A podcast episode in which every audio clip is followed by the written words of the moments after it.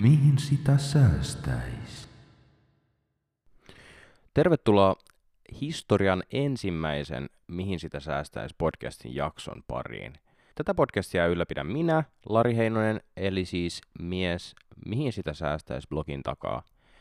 Niille, jotka ei ole siis tätä ennen vielä mun blogia lukenut, niin se löytyy osoitteesta www.mihinsitasaastais.fi, koska ääkköset on liian kalliita mun budjetille. Mä kyselin Instagramissa mun blogin seuraajilta, että pitäisikö alkaa duunailemaan podcastia, ja aika paljon sain yläpeukkua sen kannalle, niin tota, mä nyt ajattelin kokeilla, että millaiselta tuntuu tällaisen äänimaisemallisen sijoittamissisällön tekeminen. Ja mähän on siis itse erittäin suuri podcastien kuuntelija, joten tässä on vain tosi paljon järkeä, että mä itsekin duunalen tämmöistä, koska tietenkin mä kuuntelen sitten mun omia podcasteja. Jos mulla ei ole mitään muuta kuunneltavaa, niin ainakin mä voin kuunnella mun omat podcastit.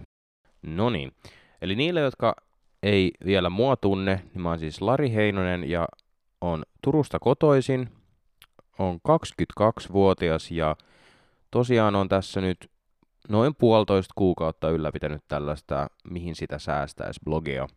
Blogissa mä keskustelen kaikkeen rahaan ja sijoittamiseen ja tienaamiseen liittyvää, kaikkea mikä on mulle itselle kiinnostavaa sillä hetkellä. Ja paljon myös sellaista, mitä on lähipiirissä kuullut, että haluaisi oppia. Mä yritän selvitellä niitä asioita, kirjoitella niitä tonne blogiin. Ja en yritä sanoa, että olisin mitenkään minkäänlainen ammattilainen näissä asioissa tai tietäisin oikeastaan yhtään enempää kuin kauhean moni muukaan, mutta mä ehkä lähdin seuraamaan tämmöistä niin omaa sijoitusuraani tämän blogin kautta. Ja on siinä tarkoitus sitten saada pientä lisätuloakin siinä ohella. Eli siis nyt ekassa jaksossa on tarkoitus miettiä sitä, että miten me voidaan säästämällä ja sijoittamalla hankkia itsellemme niin iso omaisuus, että me voidaan kutsua itseämme miljonääreiksi. Jos ihan simppelisti nyt vaan käydään se asia läpi, niin se mitä sun täytyy tehdä on aloittaa säännöllinen sijoittaminen. Säännöllinen tarkoittaa kuukausittaista. Ja sun täytyy vaan sijoittaa tarpeeksi paljon ja tarpeeksi kauan, niin jossain kohtaa sä voit kutsua itseäsi miljonääriksi. Ja jos nyt mietitään ihan tälleen niin kuin summia, koska te olette kuitenkin, voiko mä vaikka 20 euroa kuukaudessa? No et voi.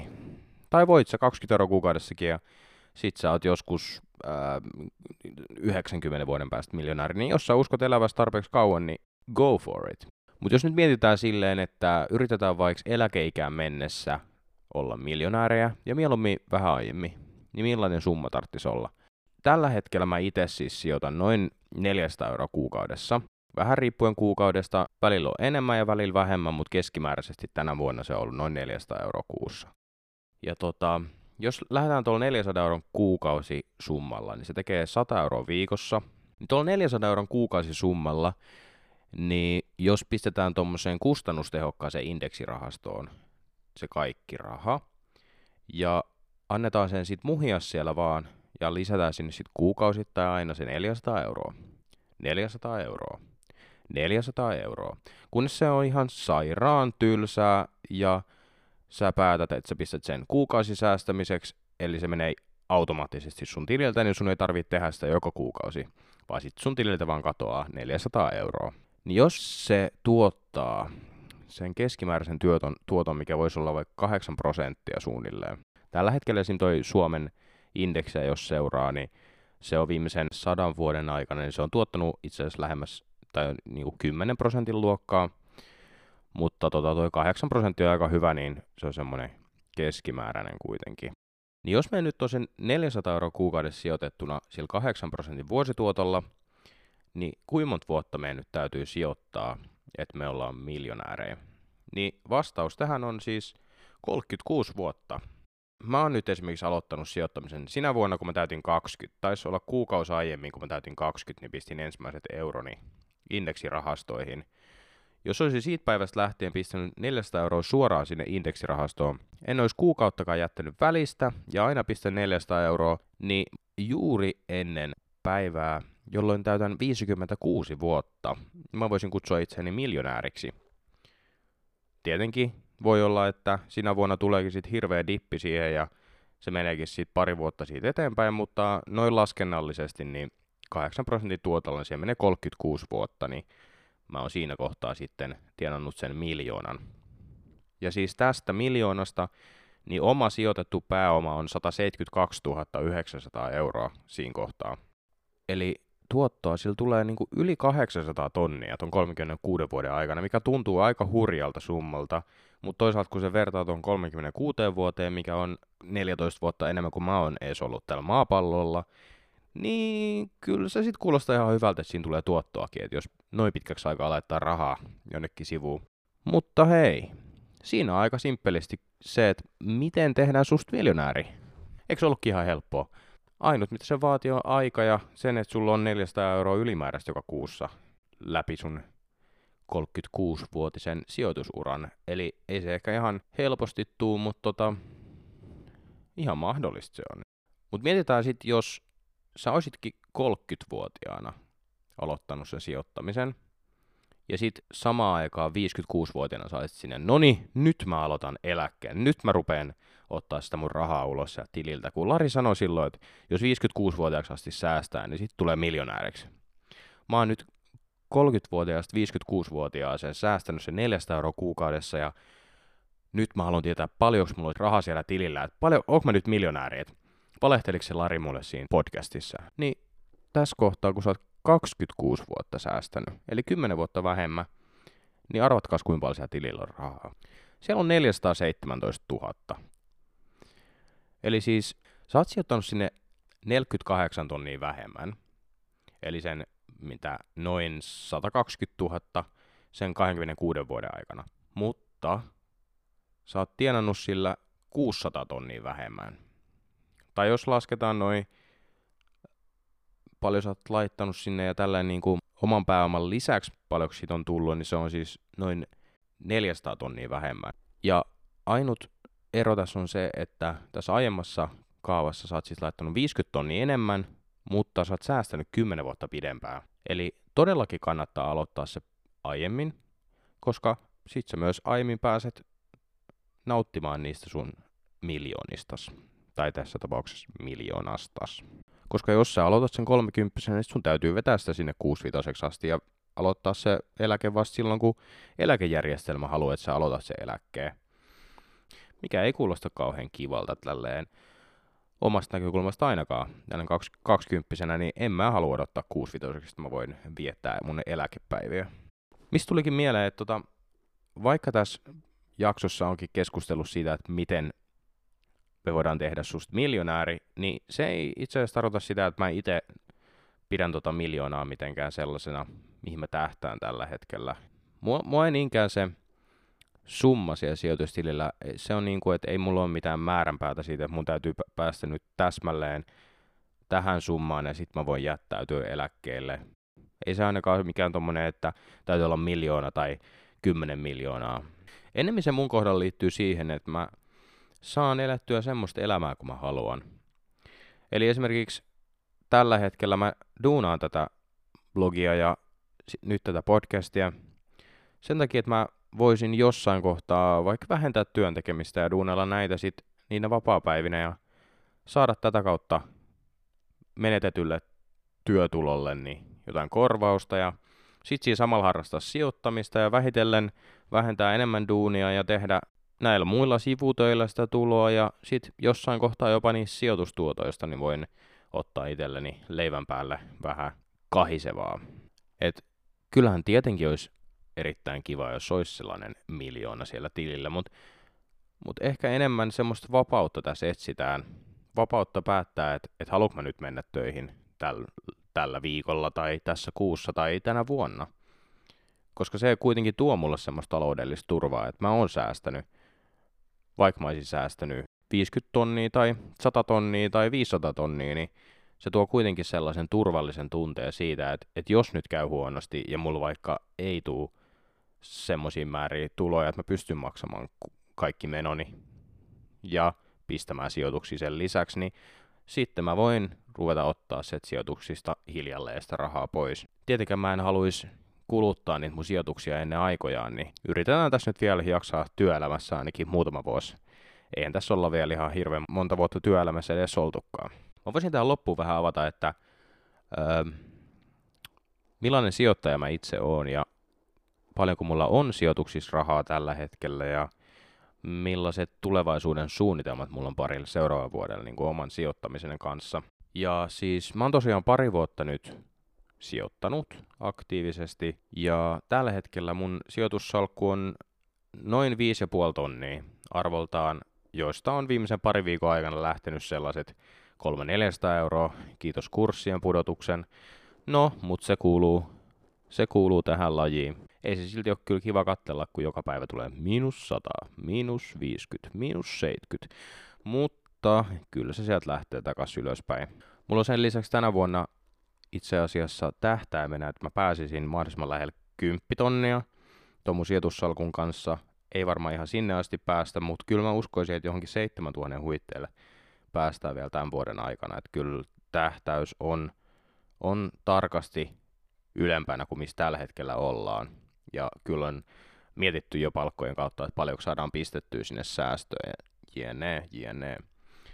Mutta tota seuraavan parin vuoden sisällä niin on ehkä tarkoitus saada kasvatettua sitä aika paljon nopeammin kuin mitä tähän mennessä on tehty. Et, et tänä vuonnahan siis mä oon saanut kasvatettua sitä, sitä nyt noin öö, parilla kolmella tonnilla, ja tosiaan pari tonnia vielä ajattelin lisää, mutta ensi vuonna kyllä on tähtäimessä se, että saisin ensi vuoden aikana viimeistään sit nostettu yli 10 tonnia, varmaan sinne 15 tonnia asti ainakin vedettyä sen. Kyllä on tarkoitus seuraavat pari vuotta niin saada mahdollisimman paljon sinne sijoitettua sitä pääomaa, että sitten just turvaan tulevaisuutta niin sitä kautta, että mulla on sitten semmoinen hätävarasia, jos käy todella huonosti ja mä en, mä en muka mistään saisi töitä tai ei vaan kiinnostu mennä töihin. Sen lisäksi mä oon niinku sijoittajana aika semmonen turvallisuuden haluinen, tai siis, että mä tykkään paljon sijoittaa rahastoihin. Siitä mä oon niinku lähtenyt, mä Rahapodin kautta on tutustunut, niin on siis kustannustehokkaisiin indeksirahastoihin sijoittanut. Ensimmäisenä oli toi Nordnetin indeksirahasto Suomi ja sitten oon ottanut vähän Handelsbankenin Jenkki-rahastoa ja nyt siellä on itse asiassa yksi vastuullinen vihreiden energioiden yrityksiin sijoittava rahasto, missä on vähän isommat kulut, mutta se on myös tuottanut paljon paremmin kuin ne kaikki muut rahastot. Sen lisäksi mä oon tänä vuonna eka kertaa ostanut ihan suoria osakkeita, että on tota, saanut nähdä salkussani vähän enemmän heiluntaa. Et siellä on esimerkiksi Apple-osakkeita mulla tällä hetkellä 12 ja se tosiaan menee päivästä toiseen vähän suuntaan ja tänne. Mutta on tarkoitus kyllä noita suoria osakkeita ostaa nyt ainakin muutama lisää, muutaman firman osakkeita lisää ja sitten sen lisäksi keskittää tuonne rahastoihin vahvasti, että et toi uusiutuva energia varsinkin on kyllä rahastopuolella semmoinen, mihin, mihin keskitän kyllä suuresti seuraavat, seuraavat sijoitettavat varani. Et uskon, että siellä uusiutuvan energian puolella on kyllä tulevaisuutta pitkäksi aikaa. Et en ole mihinkään öljyfirmoihin kyllä nyt lähdössä sijoittamaan. Ja siis mullahan ei ole, ei ole niinku lähipiirissä, ei siis perheen kautta eikä kavereiden kautta, niin oikeastaan ketään muuta, ketä olisi, olisi tämmöisiä sijoituksia sen enempää miettinyt. Että kyllä varmasti, tai kyllä meidän vanhemmilla on jonkunnäköisiä sijoituksia, mutta ei niistä ole koskaan sen kummemmin puhuttu. En tiedä mun sisaruksista, että onko heillä mitään, mitään sijoituksia tai muuta. Et on lähtenyt ihan itse tähän sijoitushommaan, että on eri podcastien ja, ja blogien kautta tutustunut aiheeseen ja kiinnostunut kiinnostunut tosi paljon tästä ja no, on saanut itse asiassa useamman mun lähipiirissäkin aloittamaan säännöllisen sijoittamisen, mistä on tosi ylpeä, koska se on mun mielestä tosi tärkeää, että ihmiset ottaa kiinni omasta, omasta talouden hallinnastaan, ottaa kiinni. Ja kyllä toi säästäminen ja sijoittaminen on tosi iso tärkeä osa sitä, että tulee jatkossakin pärjäämään. Mulla ei ainakaan vielä ole osakemarkkinoilla tai rahastomarkkinoilla tullut mitään semmoisia isompia floppeja tehtyä. Et mä oon tosiaan pitänyt itseni aika turvallisilla vesillä. En oo ruvennut ottaa mitään isompia riskejä, enkä ajatellut jatkossakaan ottaa mitään ihan typeriä riskejä, mutta nyt on vähän ruvennut kiinnostaa noin kryptovaluutat, varsinkin sen jälkeen, kun toi PayPal ilmoitti, että he ottaa käyttöön Bitcoinin maksuvaihtoehtona, ja mä uskon, että yhä useammat isommat toimijat tulee ottaa kyllä noita kryptovaluuttoja enemmän käyttöönsä, tai enemmän niin kuin mahdollistaa niiden käytön niiden palveluissa. Mä uskon, että se tulee kasvattaa niiden arvoja, niiden käyttöä ja vaikka tällä hetkelläkin toi bitcoin on jo aika tajuttoman kallis, eli siis noin 13 000 dollaria yksi bitcoin, niin arviot siitä, että se lähenee sinne sataan, lähenee sitä 100 000, niin on aika vahvoilla. Tai et, siitä on aika paljon nyt puhuttu. Vaikuttajat, eri tu- YouTube-vaikuttajat varsinkin, on puhunut siitä, että tulevien vuosien aikana toi bitcoinin arvo tulee nousemaan, koska sitä tosiaan ruvetaan käyttää enemmän.